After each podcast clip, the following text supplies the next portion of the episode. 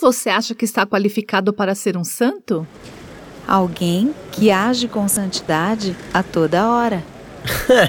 São pessoas muito boas. Pessoas que nunca podem fazer algo divertido.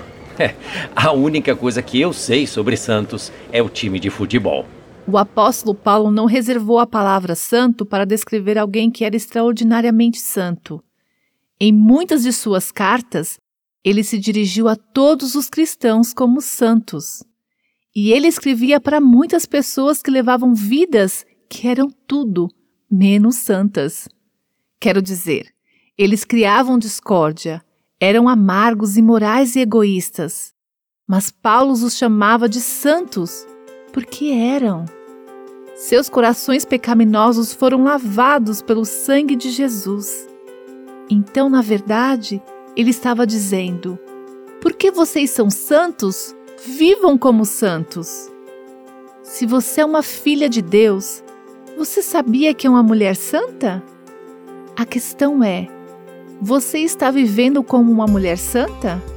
Buscando ativamente a santidade e crescendo a imagem de Cristo?